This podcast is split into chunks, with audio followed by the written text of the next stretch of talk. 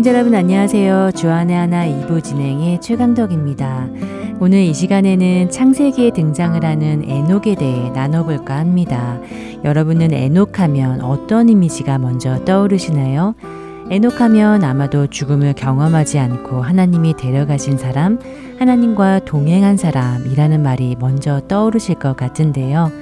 성경에서 에녹에 관한 말씀을 찾아보면 창세기 5장 24절에 에녹이 하나님과 동행하더니 하나님이 그를 데려가심으로 세상에 있지 아니하였더라 라는 말씀이 있고 또 히브리서 11장을 보면 하나님이 그에게 죽음을 보지 않고 옮기셔서 다시는 그가 보이지 않았다고 설명하고 있습니다. 모든 사람이 겪었고 또 겪게 될 죽음을 웬일인지 하나님은 특별히 그에게 겪게 하지 않으신 것인데요. 왜 하나님은 유독 에녹에게 그런 엄청난 경험을 하게 해주셨을까요? 에녹이란 사람을 묵상하면서 하나님이 그에게 죽음을 경험하지 않게 해주신 것이 부럽기도 했지만 그보다는 하나님께로부터 이와 같은 특별한 배려와 사랑을 받은 것이 부럽다는 생각도 하게 됩니다. 그러면서 도대체 그에게는 어떤 특별한 것이 있기에 우리는 상상할 수도 없는 하나님의 은혜를 입게 된 것인지 궁금해졌는데요.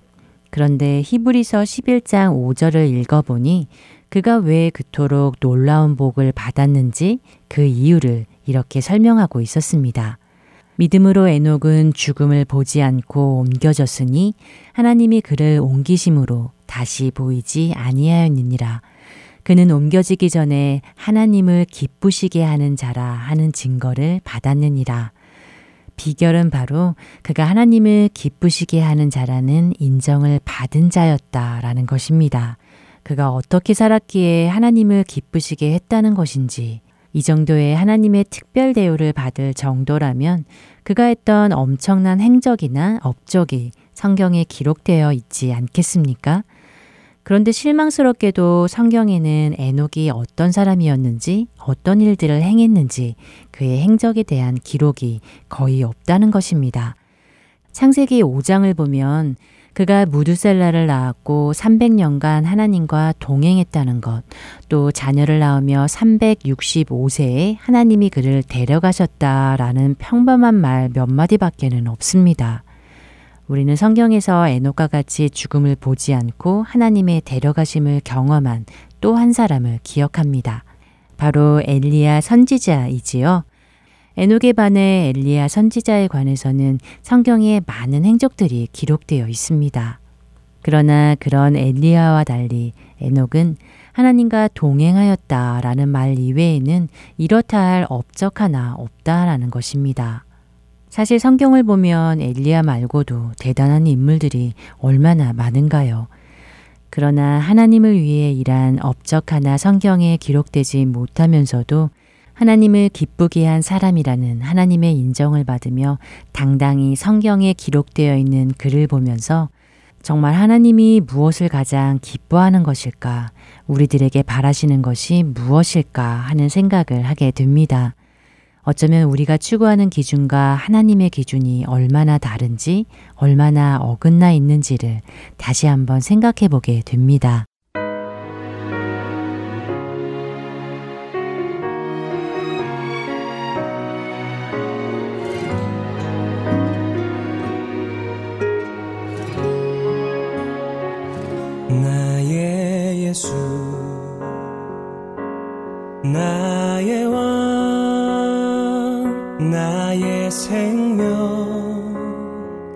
나의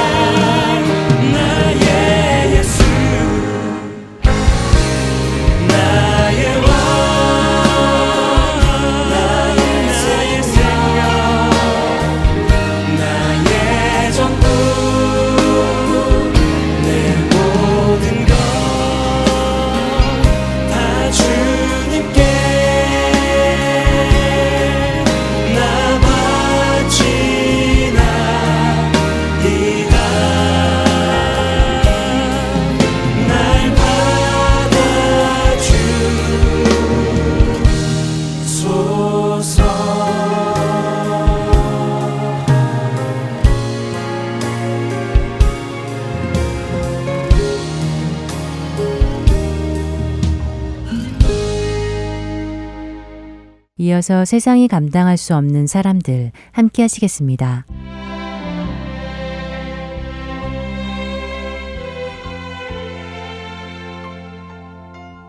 여러분 안녕하세요. 세상이 감당할 수 없는 사람들 진행의 강승규입니다. 눈에는 눈, 이에는 이라는 말은 레위기 24장 20절에 나오는 구약의 율법이기도 하지만 그 당시 근동 지방에 널리 퍼져 있는 법이기도 했습니다. 그리고 그 법의 정신은 우리가 살고 있는 지금 이 시대에도 여전히 존재하고 있고요. 누군가 죄를 지으면 그 죄에 합당한 벌을 가하는 것이 당연함으로 받아들여집니다. 그리고 세상은 그것을 정의라고 부릅니다. 그래서 이 시대의 많은 영화나 미디어들은 악인을 향한 복수를 정의라고 표현합니다. 그것은 곧 이 시대의 가치관을 말해주는 것이지요. 그러나 하나님께서 말씀하신 눈에는 눈, 이에는 이는 세상 사람들이 이야기하는 그런 복수의 개념이나 정의의 개념은 아닙니다. 하나님께서 정해주신 눈에는 눈, 이에는 이라는 법은 강자로부터 약자를 지켜주시기 위한 하나님의 성품이 묻어 있는 법입니다. 복수의 의미가 아니지요. 만일 힘 있는 어느 누군가가 약한 자에게 피해를 주었다면 세상에서는 약한 자가 강한 자를 상대로 요구할 수 있는 것이 별로 없습니다. 힘없는 사람이 그냥 참고 넘어가야 하는 것입니다. 반대로 약한 자가 강한 자에게 피해를 주었다면 세상에서는 강한 자가 약한 자에게 피해를 받은 것 이상으로 빼앗는 일이 다반사로 일어납니다. 하지만 하나님의 백성들 사이에서는 하나님의 율법에 따라 약한 자들의 권리를 보호받을 수 있었던 것입니다. 하나님께서 말씀하신 눈에는 눈, 이에는 이라는 법칙은 복수를 이야기하는 것도 아니고 꼭 그만큼 갚아주어야 한다는 말씀도 아닙니다. 그렇기에 사람의 몸을 입고 우리에게 오신 하나님이신 예수님께서는 그 법을 잘못 생각하고 있던 사람들에게 그 법의 참된 의미를 이렇게 설명해 주십니다. 마태복음 5장 38절에서 42절의 말씀입니다. 또 눈은 눈으로 이는 이로 갚으라 하였다는 것을 너희가 들었으나 나는 너희에게 이르노니 악한 자를 대적하지 말라. 누구든지 내 오른편 뺨을 치거든 왼편도 돌려대며 또 너를 고발하여 속옷을 가지고자 하는 자에게 겉옷까지도 가지게 하며 또 누구든지 너로 억지로 오리를 가게 하거든 그 사람과 심리를 동행하고 내게 구하는 자에게 주며 내게 구고자 하는 자에게 거절하지 말라. 눈은 눈으로 이는 이로 갚으라는 것이 복수를 해주라거나 내가 피해를 받은 만큼 보상을 받으라는 말이 아님을 예수님께서는 분명하게 말씀해 주십니다. 그리고 우리에게 하나님 나라와 세상의 가치관이 확연히 다르게 드러나는 한 말씀을 더해 주십니다. 또 내 이웃을 사랑하고 내 원수를 미워하라 하였다는 것을 너희가 들었으나 나는 너희에게 이르노니 너희 원수를 사랑하며 너희를 박해하는 자를 위하여 기도하라. 같은 장 43절과 44절의 말씀입니다. 예수님은 원수를 사랑하셨습니다. 그렇기에 원수였던 우리들을 위해 그 생명을 아낌없이 주신 것입니다. 그리고 십자가 위에서도 그분은 자신을 죽이는 원수들을 용서해 주시라고 하나님께 간구하셨습니다. 그런 예수님을 세상은 감당할 수 없었습니다. 1950년 한국 전쟁 당시 원수를 사랑하셨던 예수님을 본받아 원수를 사랑했던 사람들의 이야기가 있습니다. 세상이 감당하지 못했던 그들의 이야기 속으로 들어가 보겠습니다.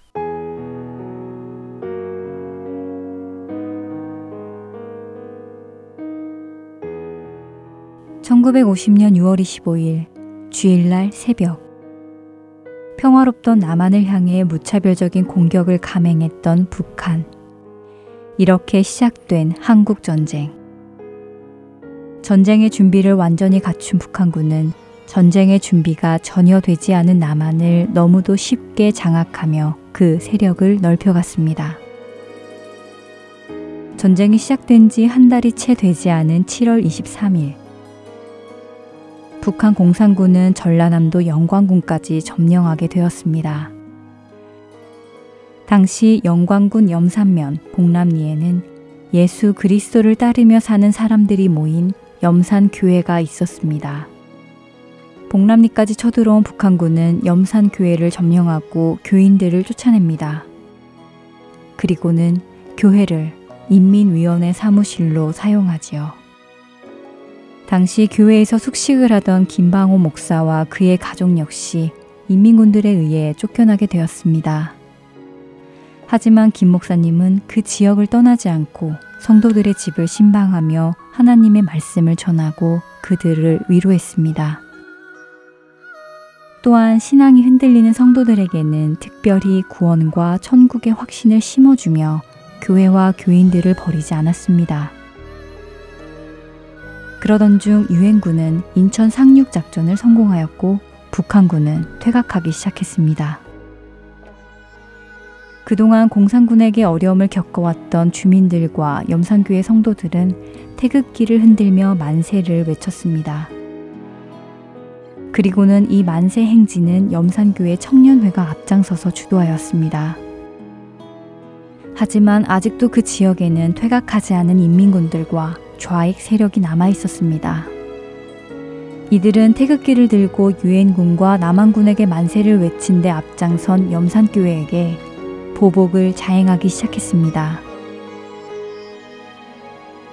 만세 행진에 앞장선 기삼도 노용길 등의 청년부 리더들을 처형하고 교회당을 불태우며 보복은 시작되었습니다.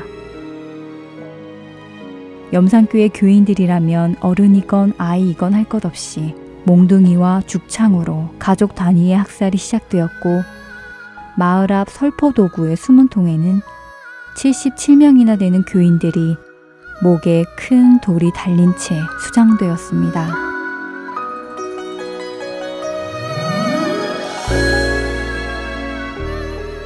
이 사건으로 인해 초대 교역자 이신 장로, 2대 교역자 원창권 목사, 3대 교역자 김방호 목사가 가족들과 함께 목숨을 잃었고 교인들의 3분의 2가 순교하였습니다. 그러나 이들은 그날 생명이 다하는 그 순간까지 공산군과 좌익 세력을 미워하지 않고 찬송하며 서로를 격려하며 의연하게 죽음을 맞이했습니다. 전쟁이 끝난 후 염산교회의 학살에 앞장섰던 몇몇의 좌익 세력들은 그곳을 떠나지 않고 살고 있었습니다. 그러나 살아남은 염산교회 성도들은 그들을 찾아가 복수하지 않았습니다. 더군다나 홀로 살아남은 김방호 목사의 차남 김익 전도사는 아버지가 섬기던 염산교회에 부임하여 사역을 시작합니다.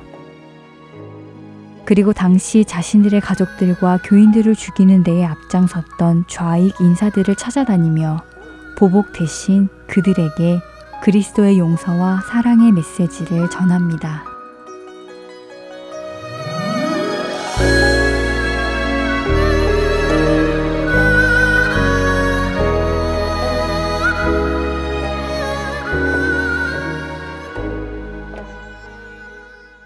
일본의 압제를 거쳐 한국 전쟁 당시 인민군들의 만행을 경험했던 대다수의 한국인들은 해방과 휴전 이후 친일파와 좌익 세력들을 색출해서 보복을 했습니다. 그것은 세상에서는 어찌 보면 너무도 당연한 이치였습니다. 자신들의 행위에 대한 값을 치르는 것이 곧 정의를 실현하는 것이기 때문이지요. 그러나 많은 그리스도인들은 세상의 정의보다 한 차원 높은 그리스도의 사랑과 용서를 베풀었습니다. 성경은 끊임없이 우리에게 원수 갚는 것이 하나님께 있다고 말씀하십니다. 그 말씀은 우리는 억울한 채로 있어야 한다는 말씀은 아닙니다. 우리가 우리의 원수를 직접 갚을 필요가 없다는 말씀입니다. 우리에게 주어진 명령은 원수를 사랑하며 우리를 박해하는 자를 위해 기도하라는 것입니다. 원수 갚는 것은 하나님께 있음을 믿고 우리는 우리에게 주어진 명령의 말씀을 지키며 원수를 사랑하고 우리를 박해하는 자들을 위해 기도하면 되는 것입니다. 그렇게 원수를 사랑하고 그들을 위해 기도해 주는 자들을 세상은 감당할 수 없습니다. 세상이 감당할 수 없는 사람들 마치겠습니다.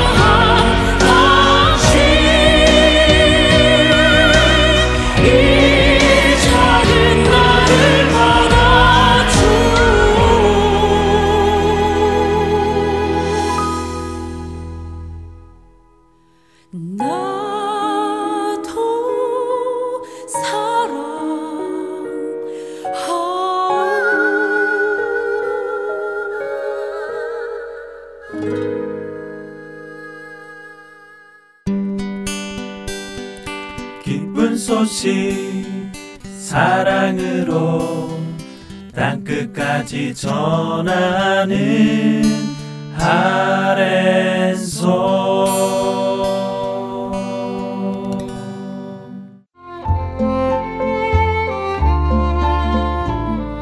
하트앤서울 복음방송 애청자 여러분 안녕하세요. 캐나다 밴쿠버 그레이스 한인교회 박신일 목사입니다.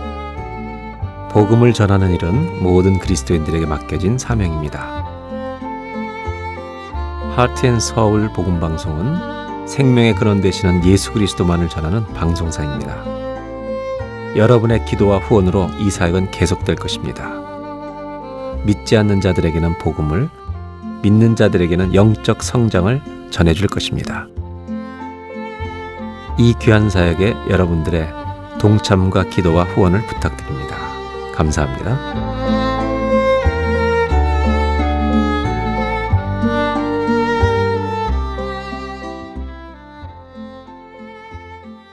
설교 말씀 함께 하시겠습니다. 졸지아주 아틀란타 한비전 교회 이호셉 목사께서 마태복음 14장 23절에서 33절의 말씀을 본문으로 위대한 어부의 인생이라는 제목의 말씀 전해 주십니다.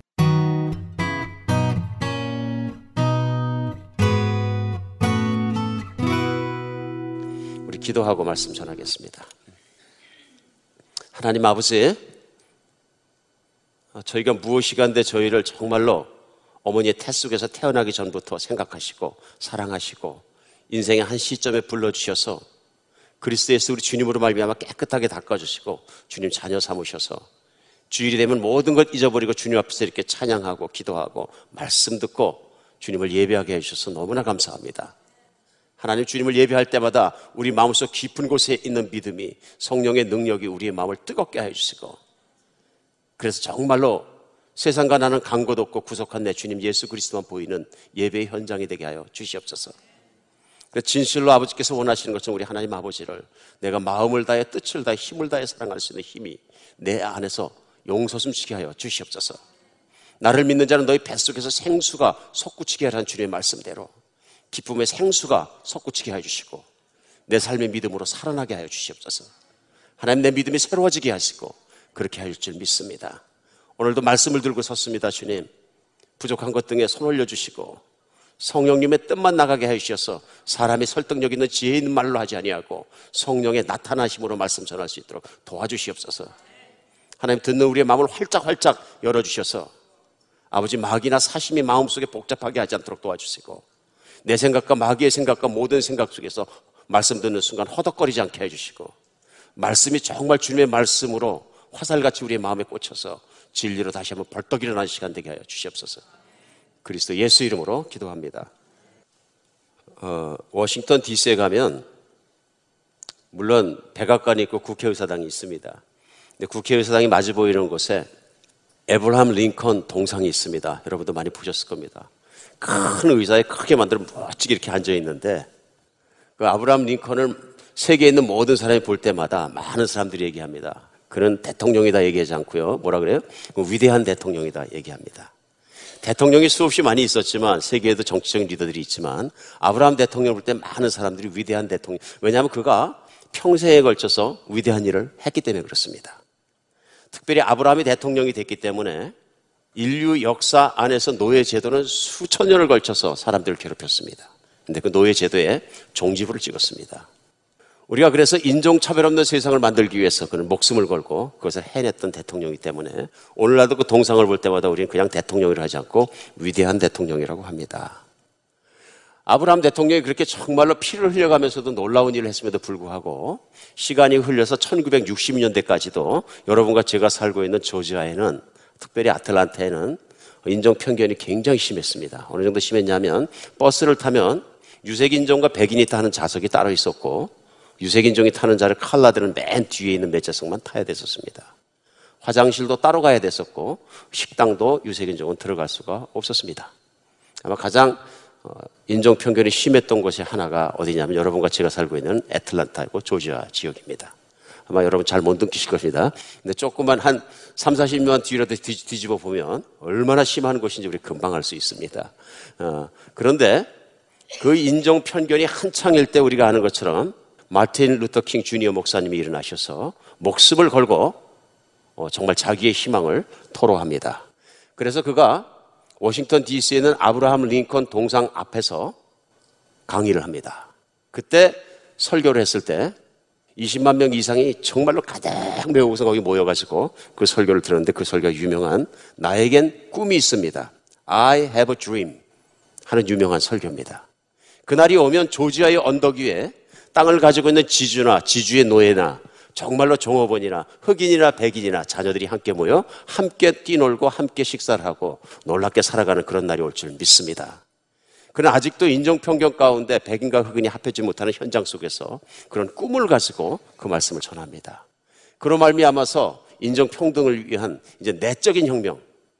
이제 아브라함 링컨이 법적인 변화를 일으켰다면 이제 마틴 루터 킹 주니어 때는 내적인 변화의 호소력이 어, 정말 그 능력이 이 땅을 뒤엎기 시작하고요. 그래서 인종편견 없는 세상을 한 걸음 더 나아가는 놀라운 일을 합니다.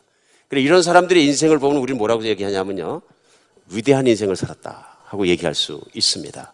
왜냐하면 인류 역사에 하나님이 원하시는 그 길을 보내게 했기 때문에 그렇습니다. 이 두 사람 다 총에 맞아 죽었습니다. 그리고 짧은 인생을 살았습니다. 그러나 마치 예수님이 그러셨던 것처럼 그들이 짧은 인생에 비해서 이 세상에 남겨놓은 임팩은 엄청 큰 것입니다. 어, 그들이 공통점이 또 뭐냐면요. 두 분 다 예수님을 열심히 믿는 사람들이었어요. 그래서 마치 예수님이 이 땅에서 짧은 기간이지만 어마어마한 영향력을 끼치고 2000년 전에 십자가에서 부활하시고 승천하실 때 지금까지 그 모든 것과 세계를 정말로 어, 정복하시는 것처럼 오늘날 그 예수님을 따라 살았던 사람들의 인생이 얼마나 위대한 일을 할 수 있는 것을 우리에게 보여준다고 저는 믿습니다. 사람의 인생에 사는 길은 두 가지 길이 있습니다. 첫째 길은 그냥 보통 사람으로 살다 죽는 거고요. 두 번째 길은 뭐냐 하면요. 그리스도인으로 사는 것입니다. 여러분 생각에 에이 그거밖에 안 되냐? 아닙니다. 그리스도인으로 산다는 것이 얼마나 위대한 인생인지 모릅니다. 다른 말로 하면은 한 가지 길은 보통 사람으로 사는 거죠. 다른 길은 위대한 사람으로 사는 길입니다. 그런데 하나님께서는 그리스도인들이 위대한 사람으로 살기를 원하십니다. 위대한 인생을 살기를 원하십니다. 미국의 수백만 권이 팔린 그 아주 그 베스트셀러 중에서 어, Good to Great 하는 책이 있습니다. 좋은 것에서 위대한 것으로 한뭐 그런 내용으로 번역되면 되겠죠. 뭐 수백만 권이 팔렸는데요. 그 책의 첫 번째 패러그래프가 이렇게 시작합니다. 위대한 것에 적은 좋은 것입니다. 바로 이것이 위대한 인생을 사는 사람들이 그토록 숫자가 적은 가장 중요한 이유입니다. 우리는 위대한 학교가 없습니다. 근본적으로 그 이유는 좋은 학교가 있기 때문입니다. 우리는 위대한 정보를 가지고 있지 못합니다. 그 근본적인 이유는 좋은 정부가 존재하기 때문입니다. 지극히 적은 숫자의 사람들만이 위대한 인생을 삽니다. 거의 모든 경우에 많은 사람들이 그저 좋은 인생에 주저물러 앉기 때문입니다. 절대 다수의 회사들이 위대하게 되지 못합니다. 그 정확한 이유는 아주 많은 회사는 밥 먹고 사는 것에 끝나는 그저 그런 회사, 좋은 회사로 남아있기 때문입니다. 우리가 정말 어떤 인생을 살아야 주님과 함께 살아가는 인생을 살아가나 다시 한번 깊이 말씀 속에 생각하는 그런 시간 되었으면 좋겠습니다. 우리 그 말씀 나눈 중에 아는 것처럼 주님께서 오병이의 기적을 이뤄주자 수많은 사람들이 아마도 수만 명이었던 것 같습니다. 예수님을 미친 듯이 따라갑니다. 그러니까 예수님이 그들을 피해서 산으로 가시고요. 그들이 이제 흩어진 것 같자 예수님께서 산 위에 오래 계시다가 보니까 어, 예수님의 제자들이 호수를 배로 건너가는데 폭풍이 일어가지고 파랑이 일고 하니까 정말로 고생하고 있는 걸 봅니다. 그 폭풍과 파랑 속에 오늘 본문은요, 예수님께서 밤에 저벅저벅 걸어오십니다. 지금 제자들은 막 그냥 어부들로 그냥 잔뼈가 굵은 사람인데 배를 타고서도 절절 매는데 예수님이 그 정말로 파도가 있는 길 속을 걸어오시는 겁니다. 그래서 오늘 본문이 마태복음 14장 23절로 33절은 그렇게 시작합니다. 무리를 보내시에 기도하러 따로 산에 올라가시니라 저, 저물매 거기에서 혼자 계시더니 배가 이미 육지에서 술이나 떠나서 바람이 거스는 물결로 말미암아 고난을 당하더라. 밤 사경에 예수께서 바다 위로 가서 제자들에게 오시니 제자들이 그가 바다 위로 걸어오심을 보고 놀라 유령이라 하며 무서워하여 소리 지르거늘 예수께서 즉시 이르시되 안심하라 나니 두려워하지 말라. 불빛 도 없고 깜깜한데 사람이 걸어오는 거예요. 폭풍은 치고 그 파도는 치는데 저벅저벅 걸어오는 거예요. 그러니까 다 유령이라 그러겠죠. 엄청 놀랐는데 예수님의 음성이 들립니다. 그러자 28절에 오늘 마태복음 14장에 보면은 베드로가 대답하되 주여 만일 주님이시던 나를 명하여 무리로 오라 하소서. 그러자 오라 하시니 베드로가 배에서 내려서 물에 걸어서 예수께 가되 바람을 보고 무서워하니 빠져가는지라 소리질러 있다 주여 나를 구원하소서 하니 예수께서 즉시 손을 내밀어 그를 붙잡으시며 이르되 믿음이 작은 자여 왜 의심하였느냐 하시고 배에 함께 오름에 바람이 그치는지라 배에 있는 사람들이 예수께 절하며 이르되 진실로 하나님의 아들이었소이다. 오늘 본문 말씀 그냥 쑥 지나갈 수 있습니다만은 우리 곰곰이 묵상해 볼 필요가 있습니다. 우리 우리 인생에 의해서 나 자신한테 물어볼 필요. 나는 무리를 걸어본 적이 있는가? 뭐 내가 또 오늘부터 가서 목욕탕에 물 떠놓고 누구 마냥 걸으라고 연습 매일 하는 거 그런 얘기보다도 나는 내 인생에서 파도가 칠 때 그 파도 속을 꿋꿋이 한번 걸어가 본 적이 있는가? 믿음으로. 그래서 정말 하나님의 능력이 내 인생을 통해서 나타난 적이 있는가 하는 질문 을 한번 해볼 필요가 있습니다. 오늘 베드로의 체험은 우리에게 엄청난 교훈을 줍니다, 사실은. 엄청난 교훈을. 왜냐하면 예수님을 만난 사람마다 그냥 사는 것이 아니라 그냥 보통 사람 안 믿는 사람 같은 인생을 산 것이 아니라 그들의 인생이 위대해졌기 때문에 그렇습니다. 위대해졌기 때문에. 그건 그들의 능력이 아니고 그들의 학력도 아니고 그들의 인맥도 아니고 그들의 자산도 아니고 유산도 아니고 오직 하나님의 능력에 따라 그들이 위대한 인생을 살았기 때문에 그렇습니다. 제자들의 인생 무엇가 달라도 다릅니다. 오늘 21세기를 살아가면서 여러분과 제가 예수를 믿고 내가 천국 가는 것만 목표로 삼는다면 절대로 위대한 인생은 살지 못합니다. 시작서부터 끝난 것입니다. 그러나 내가 진실로 믿게 되면 예수님의 제자가 되면 우리의 인생은 위대해진다는 것을 오늘 본문이 우리에게 분명히 가르쳐 주는 것입니다. 오늘 베드로는 위대한 인생을 살기 위해서 첫 번째 베드로가 한 일이 있습니다. 그것이 뭐냐면 예수님께서 하실 위대한 일을 기대한 일입니다. 내 능력이 아니고요. 오늘 예수님이 걸어오시는 것을 밤에 보니까 다들 무서워하고 예수님이니까 아, 안심이네.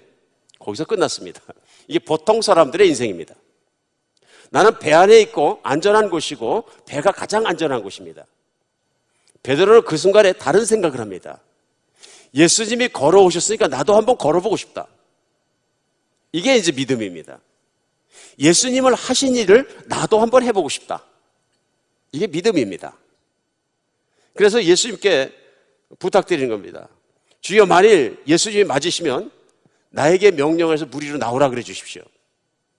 그렇죠? 이거는 예수님을 진심으로 믿지 않으면 안 나오는 말입니다. 보통은 예수님을 믿으면서도 예수님이 이 바람 부는 풍랑 속에서도 내 배를 잠정케 하고 우리를 지켜주실 거야. 나는 그래서 안전하게 살 거야. 여기까지가 믿음입니다. 뱃속의 믿음입니다. 배 안에 있는 게. 그런데 베드로는 의외의 얘기를 하는 겁니다. 예수님, 나도 좀 오라 그래서 걷게 해주십시오. 이게 진짜 믿음입니다. 나만 구원받으면 돼. 천국 가면 그 끝이야. 뭐 이것도 믿음이죠. 근데 진정한 믿음은 뭐냐 하면은 나를 구원하시고 내 안에 계신 예수님은 세상에 있는 모든 것을 마음대로 움직일 수 있는 분이시여. 이겁니다. 그렇죠? 그럼 내가 구질구질하게 살겠느냐? 절대로 그렇지 않다는 얘기입니다. 오늘 베드로는 배 밖으로 발이 나가면 어떤 세상입니까? 배 안에하고 전혀 다른 세상 속에 들어갑니다. 배 밖으로 나간 세상은 예수님을 쳐다보지 않으면 죽는 세상입니다. 이제부터는요. 배 안은 배라는 것이 나를 받쳐줬기 때문에 내가 뜬다는 것을 상식적으로 합니다. 그리고 내가 배 안에만 있으면 안전하다고 생각하는데요. 배가 바람과 풍랑에 뒤집히게 생겼으니까 두려운 것입니다. 근데 그들을 구해주러 예수님께서 오시니까 우리 베드로는 그 생각을 하게 된 것입니다. 우리 인생을 살아가면서 예수님을 얼마나 기대하십니까? 얼마나. 그러니까 내 믿음은 뭐냐면요. 내 믿음이 크다는 얘기는 뭐냐면 예수의 능력을 있는 그대로 믿으면 내 능력은 커지고 내 믿음도 커집니다. 근데 내가 믿음을 믿는다고 하면서도 혹시 내가 상식과 이론과 내 생각이란 사이즈로 예수님을 줄여버린 건 아닌가 한번 생각해 봐야 합니다. 한번 생각 분명히 예수님은 위대하신 분이시고 내 안에 계신 예수님이 위대하신 분인데 나는 인생을 위대하게 살지 못하고 그런 생각을 하고 있지 않다면 내 인생을 제한한 것은 나인가 하나님인가? 하나님이 내 운명을 작은 자로 살다 그냥 이대로 나는 현실에 만족하고 죽으라고 만들어 주신 건가? 천국만 가면 내 상급 그런 건 난 필요 없어. 이것이 맞는 생각인가? 한번 생각해 보는 그런 주일 되었으면 좋겠습니다. 너무나 많은 사람들이 신앙생활을 나의 능력 안에서, 나의 리소스 안에서, 나의 운명 안에서 심지어는 살아갑니다. 그 운명이라는 게 얼마나 우스운 얘기냐면요. 마귀가 쓰는 말인 것 같아요. 운명. 각자의 사람의 분력만큼 인생이 정해져 있다는 속에서 하나님은 누구든지 쓰실 수 있습니다. 어떤 사람이든 쓰실 수 있습니다. 하나님을 믿기만 하면 하나님의 능력이 드러나는 줄 믿으시기 바랍니다. 오늘 메시지가 그것입니다. 하나님을 기대해야 합니다. 인생 중에 하나님을 기대하지 않으면 푹푹 쓰러집니다. 그리고 기대가 없으니까 기도하지 않습니다. 기도하지 않으니까 결과도 없습니다. 내 안에 계신 내 하나님은 세상보다 크시고 환경보다 크시고 사람보다 크시고 어떤 능력보다 크시다는 걸 내가 믿으면 가슴 쫙 피고 나가 살아도 됩니다. 왜 그리스도인이 하나님을 내 가슴 속에 모시고 사는 사람이 자신감이 없고 푹 처져가지고 사업하다 한 번만 망하면 막 자살하려고 그렇죠? 수면제 주머니에 넣고 다니고 이게 말도 안 되는 얘기예요. 사업 100편을 망하면 어떻습니까? 세상 사람도 정말로 힘 있는 사람들은 자기가 배짱 있는 사람들은 그렇게 안 살아요. 근데 그리스도인들이 사업 한 번 망했다고 해서 고개가 푹 떨어지고 인생 끝났다고 생각하는 게 얼마나 어리석은 짓이에요. 우리 중국에서 가장 부자 중에 한 사람이 일어난 사람이 누구예요? 그 아리바바가 그 유통업체 만들어서 이런 마윈이라는 사람이잖아요. 이 마윈이라는 사람이 뭐라 그러냐면은 자기는 100번 도전했다 100번 실패했다 얘기해. 자기 켄터키 프라이드 치킨에 가서 취직하려고 시험 보는데 10명을 뽑는데 11명이 갔는데 마지막에 하나 떨어진 게 자기래. 공무원 시험에서 떨어지고요. 막 수도 없이 떨어지고 실패하고 너무 박히고 장사하다 실패하고. 그래서 그는 실패라고 생각하지 않는다. 그러니까 예수님을 안 믿는 사람도 보통 사람이 위대하게 되는데 뭐가 필요하냐면 자기 자신에게라도 믿음이 필요한 거예요. 그런데 하물며 나 자신을 믿는 게 아니라 내 안에 계신 전지전능하신 창조자 하나님이 나를 사랑하시고 목숨 바친다는 것을 믿는데 왜 기대하지 않느냐는 것입니다. 만약에 그 기대가 없어졌으면 내 인생은 그렇게 쭈그러지고 끝나는 것입니다. 배 안에 있기 때문에 그렇습니다. 오늘 두 번째 본문 가운데 배울 수 있는 건 뭐냐면요. 예수님께서 내 인생을 통해서 하실 위대한 일을 내가 기대하는 것 뿐만 아니라, 그래 나는 기도로 살아가고 두 번째는 뭐냐면요. 예수님께서 정말로 그렇게 나에게 능력을 주실 것을 믿기 때문에 예수님을 위해서 위대한 일을 출하여야 됩니다. 행해야 됩니다. 29절 보세요. 오라! 예수님이 하시니 베드로가 배에서 내려서 물 위로 걸어서 예수께로 갔다. 예수님께 기도합니다. 예수님 나도 나오라 그래 주세요. 마음대로 튀어나간 게 아니고요. 그러니까 오라. 그러니까 인간으로서는 처음으로 역사상 처음으로 무리를 걷는 사람이 생긴 겁니다. 인간이 달의 표면에만 걸어가도 막 전 세계가 들썩들썩 하는데 이거는 무리를 걷는 인간이 시작된 겁니다. 오늘 오라 했을 때 두려워서 못 가겠어요. 그럼 끝납니다. 한 발 이렇게 나갔다가 어이구 하고 들어오면 끝나는데 베드로의 믿음이 거기까지는 대단한 믿음입니다. 대단한 믿음입니다. 나가더니 팍 나가더니 일어섰습니다. 그리고 걷습니다. 예수님을 쳐다보면서 저벅저벅 저벅 걸어가는데 자신도 정말로 신기했겠죠. 걸어가는데 물을 쳐다봅니다. 물이 파도가 일고 막 이러니까 빠져 죽는 모습이 보입니다. 어분데도 그렇습니다. 어분데도. 그 순간에 두려움이 들으니까 몸이 막 빠져 들어갑니다. 믿음이 약해져. 두려움이 얼마나 우리의 믿음을 갖다가 묶는 힘이 있는지를 보게 되는 거예요. 두려움이 들어오면서 물을 쳐다보면서 예수님을 쳐다보는 시각이 떨어지고 나니까 막 들어갑니다. 그러나 여기서 중요한 것이 있습니다. 물론 예수님이 붙잡아 주십니다. 믿음을 주시고 붙잡아 주시고 그것만으로도 이쁘게 생각하시는 것 같아요. 베드로가 수속제가 제자가 된 이유는 다른 것이 아닙니다. 믿음이 있고 믿음으로 행할 만한 믿음의 용기가 있는 사람이에요. 그렇죠? 아무나 믿음의 용기가 생기는 것은 아닙니다. 그러나 예수님을 진짜 사랑하는 사람 마음속에 믿음의 용기가 생기는 것입니다. 머리로만 믿고 마음으로만 믿는 것 같고는 안 됩니다. 우리가 신앙 생활은 신앙 생활이 되어야지 신앙이 생각이 되어서는 안 됩니다.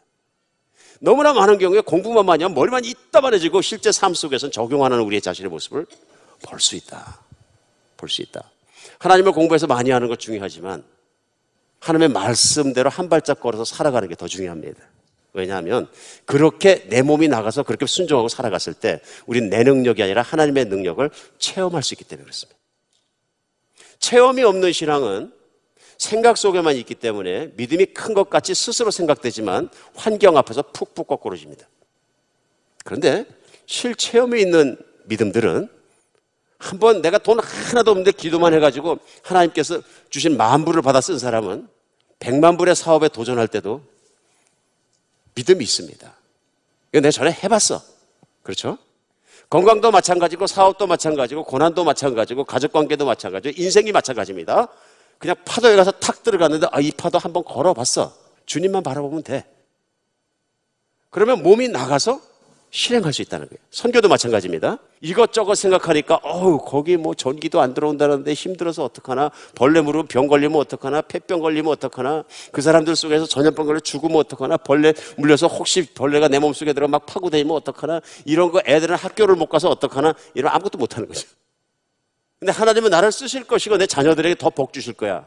내가 순종하면 미국에 있는 하버드를 보낸 것보다 더 좋은 아이들을 만들어 주실 거야.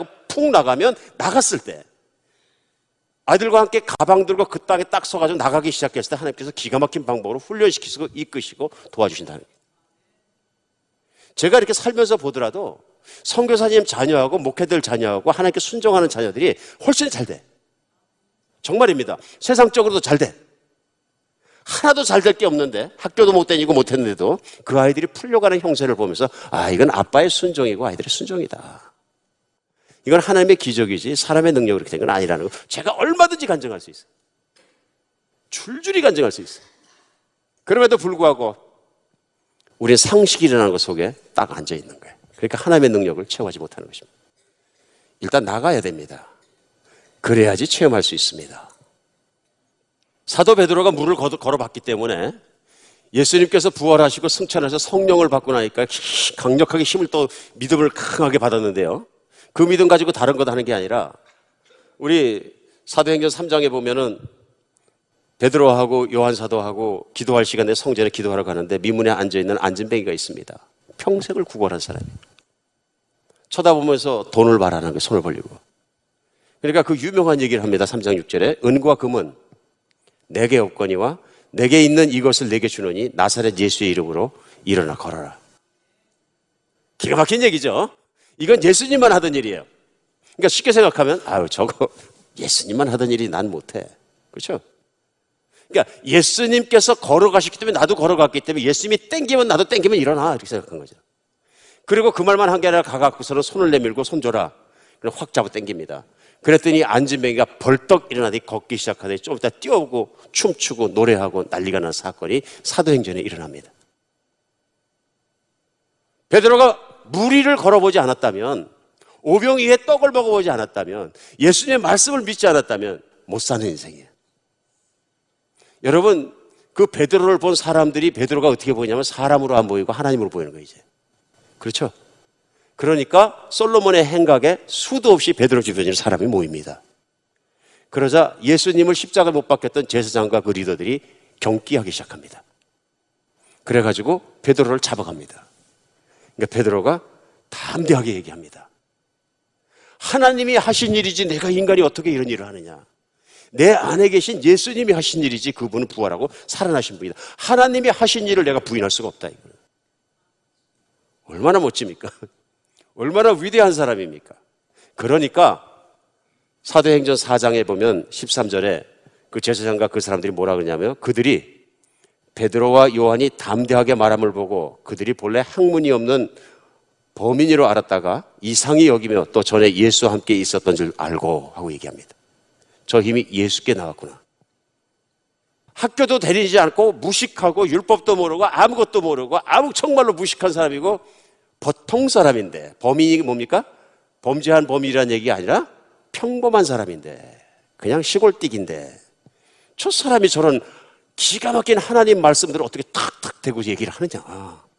기가 막히지 않네. 어, 뭡니까? 그 능력이 베드로에게서 나온 게 아니라 베드로 안에 계신 예수님께서 나온. 이게 믿음이죠. 예수님 말씀하셨거든요. 잡혀가거나 생각하지 마라. 내가 말을 줄게. 그래서 실제 예수님 때문에 붙잡혀 갔더니 안에서 예수님 말씀을 주셔서 그들의 말을 논박하게 하는 거예요. 그러니까 제사장이 이런 사람도 꼼짝 못 하겠는 거예요. 저 사람이 배우지도 않은 사람이 어디서 저렇게 유식해졌냐? 하나님이 주시는 것이죠. 정말입니다. 하나님은 보잘 것 없는 인생을 들어서 위대하게 쓰심으로 하나님을 나타내십니다. 신약성의 사도 바울도 그럽니다. 너희 교회를 한번 봐라. 육신적으로 잘난 자가 얼마나 많느냐? 그렇지 않다. 그러나 하나님은 못난 자들을 들어서 하나님의 능력을 드러내시고 하나님의 위대함을 드러내신 것을 기뻐하시는 분이니라. 인간이 위대해지는 것은 유일한 길은 하나님께 의지해서 그분의 능력이 나를 통해서 드러나는 것입니다.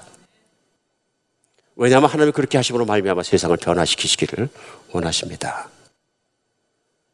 1779년에 영국에서 19살 먹은 한 청년이 성경을 읽다가 예수님을 깊이 만났습니다. 성경 안에 있는 예수님을 받아들인 거예요. 근데 이 사람은 구두방에서 구두를 만드는 기술자였습니다.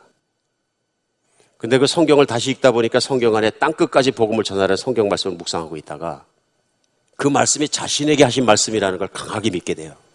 그러면서 갈등했겠죠? 갈등하던 속에 그는 계속 갈등하는데 하나님의 물어보시는 것 같습니다. 뭐라고 하시는 땅 끝까지 네가 복음을 전해라. 그러니까 답변합니다. 저 말입니까? 나는 구두수성공입니다. 그러니까 예수님 말씀하셨다 그래. 그래 너 말이다.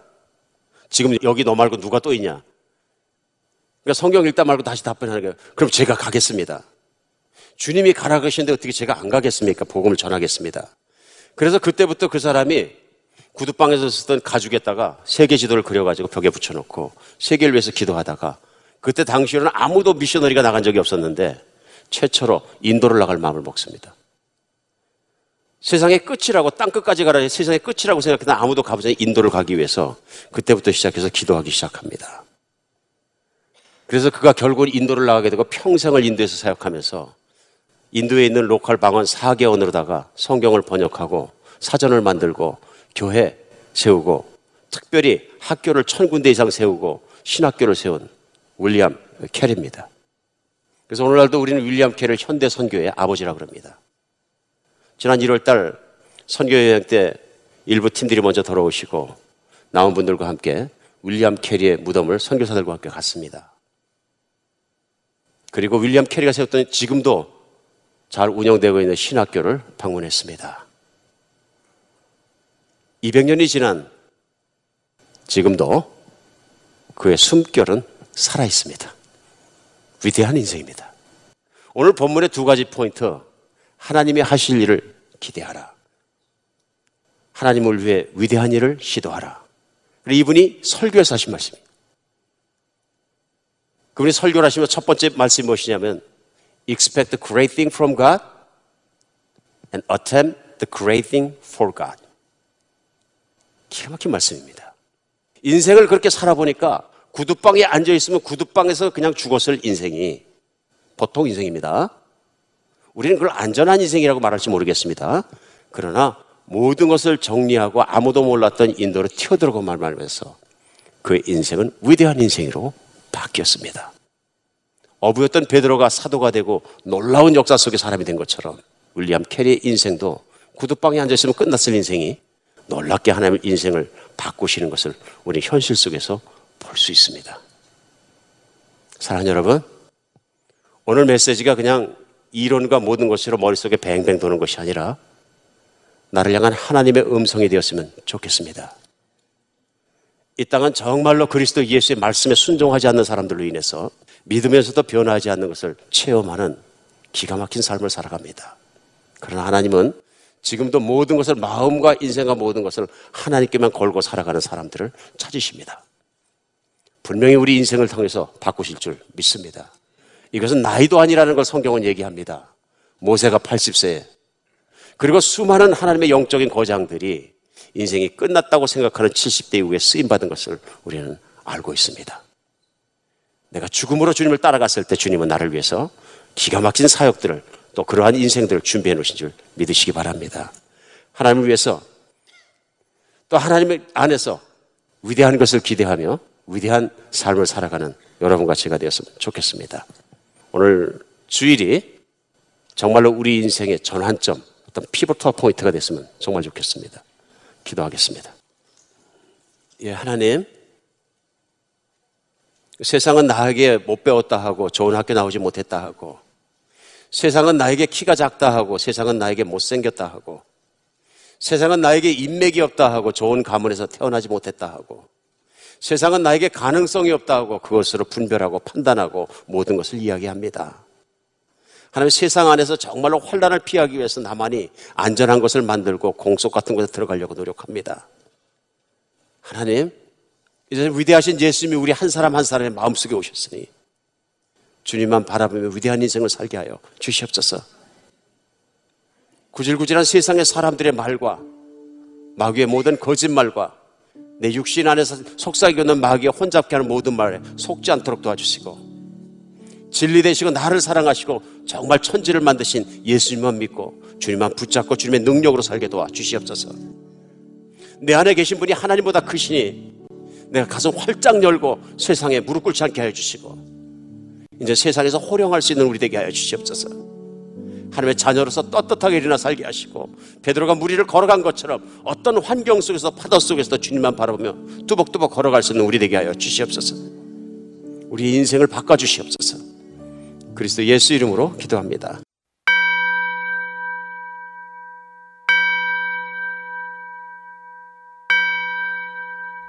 나의 갈길 다가도록 예수 인도하시니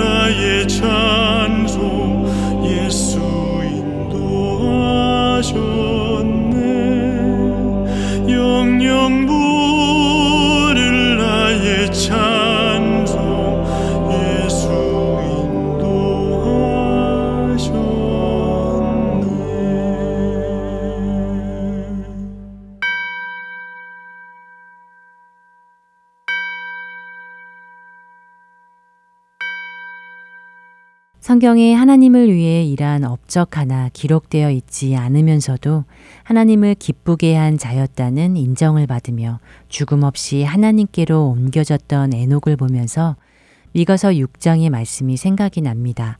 미가서 6장 6절에서 8절의 말씀이지요. 내가 무엇을 가지고 여호와 앞에 나아가며 높으신 하나님께 경배할까? 내가 번제물로 1년 된 송아지를 가지고 그 앞에 나아갈까? 여호와께서 천천의 순양이나 만만의 강물 같은 기름을 기뻐하실까? 내 허물을 위하여 내 마다들을 내 영혼의 죄로 말미암아 내 몸의 열매를 드릴까? 사람아 주께서 선한 것이 무엇임을 내게 보이셨나니 여호와께서 내게 구하는 것은 오직 정의를 행하며 인자를 사랑하며 겸손하게 내 하나님과 함께 행하는 것이 아니냐. 하나님께서 우리가 눈에 보이는 그 무엇을 드려야 기뻐하실까? 그분을 위해 무엇을 해야 좋아하실까에만 집중하고 있는 이스라엘 백성들에게 그러나 하나님이 진정으로 원하시는 것이 무엇이겠느냐 생각해 보라는 것입니다. 하나님이 바라시는 것은 오직 정의를 실천하는 것과 주님을 사랑하는 것, 그리고 겸손히 하나님과 함께 행하는 것, 하나님과 교제하며 살아가는 것이 아니겠냐고 말씀하십니다. 우리는 어쩌면 하나님을 위해 무언가를 하고 있을 때 가치 있다고 생각하기도 합니다. 그분을 위해 더 많은 일을 하고 헌신할 때 큰 그릇으로 금그릇으로 쓰임 받았다고 생각하며 그것이 하나님을 기쁘시게 한다고 말이죠. 물론 이 모든 열심이 귀한 것이겠지만 그러나 하나님의 관심은 우리가 하나님을 위해 무언가를 하는 것 이전에 헌신의 크기 이전에 나와 하나님과의 관계에 항상 더 관심이 있으시다는 것입니다. 그 무엇보다 하나님만으로 만족하고 그 하나님의 말씀대로 순종하며 그분과 동행하며 사는 것이 내 인생의 가장 큰 기쁨이 되는 삶을 살아갈 때 그것을 하나님은 가장 기뻐하십니다. 비록 에녹이 성경에 업적 하나 남기지 않았다 하더라도 우리가 비록 평범한 삶을 산다 하더라도 오늘 우리에게 주어진 그 자리에서 정직하게 진실하게 그렇게 하나님과 동행하는 삶을 살 수 있다면 얼마나 좋을까요? 에녹이 하나님과 동행하더니 이 창세기 5장에 기록된 한마디가 진정으로 하나님이 우리에게 바라시는 말씀이지 않을까요? 이것이 하나님을 가장 기쁘시게 하는 말이지 않을런지요. 에녹이 그랬듯이 앞으로의 삶 동안 그분을 늘 의식하며 그렇게 그분과 동행하며 하나님의 자녀된 자답게 살아가는 우리 모두가 되기를 바라며 이 시간 마치도록 하겠습니다. 지금까지 구성과 진행의 최강덕이었습니다. 안녕히 계세요. 여호와는 나의 목자시니 내가 부족함이 없으리로다. 그가 나를 푸른 초장에 누이시며 쉴만한 인도 하시는 도다 내 영혼 소생 지키시고 자기를 위하여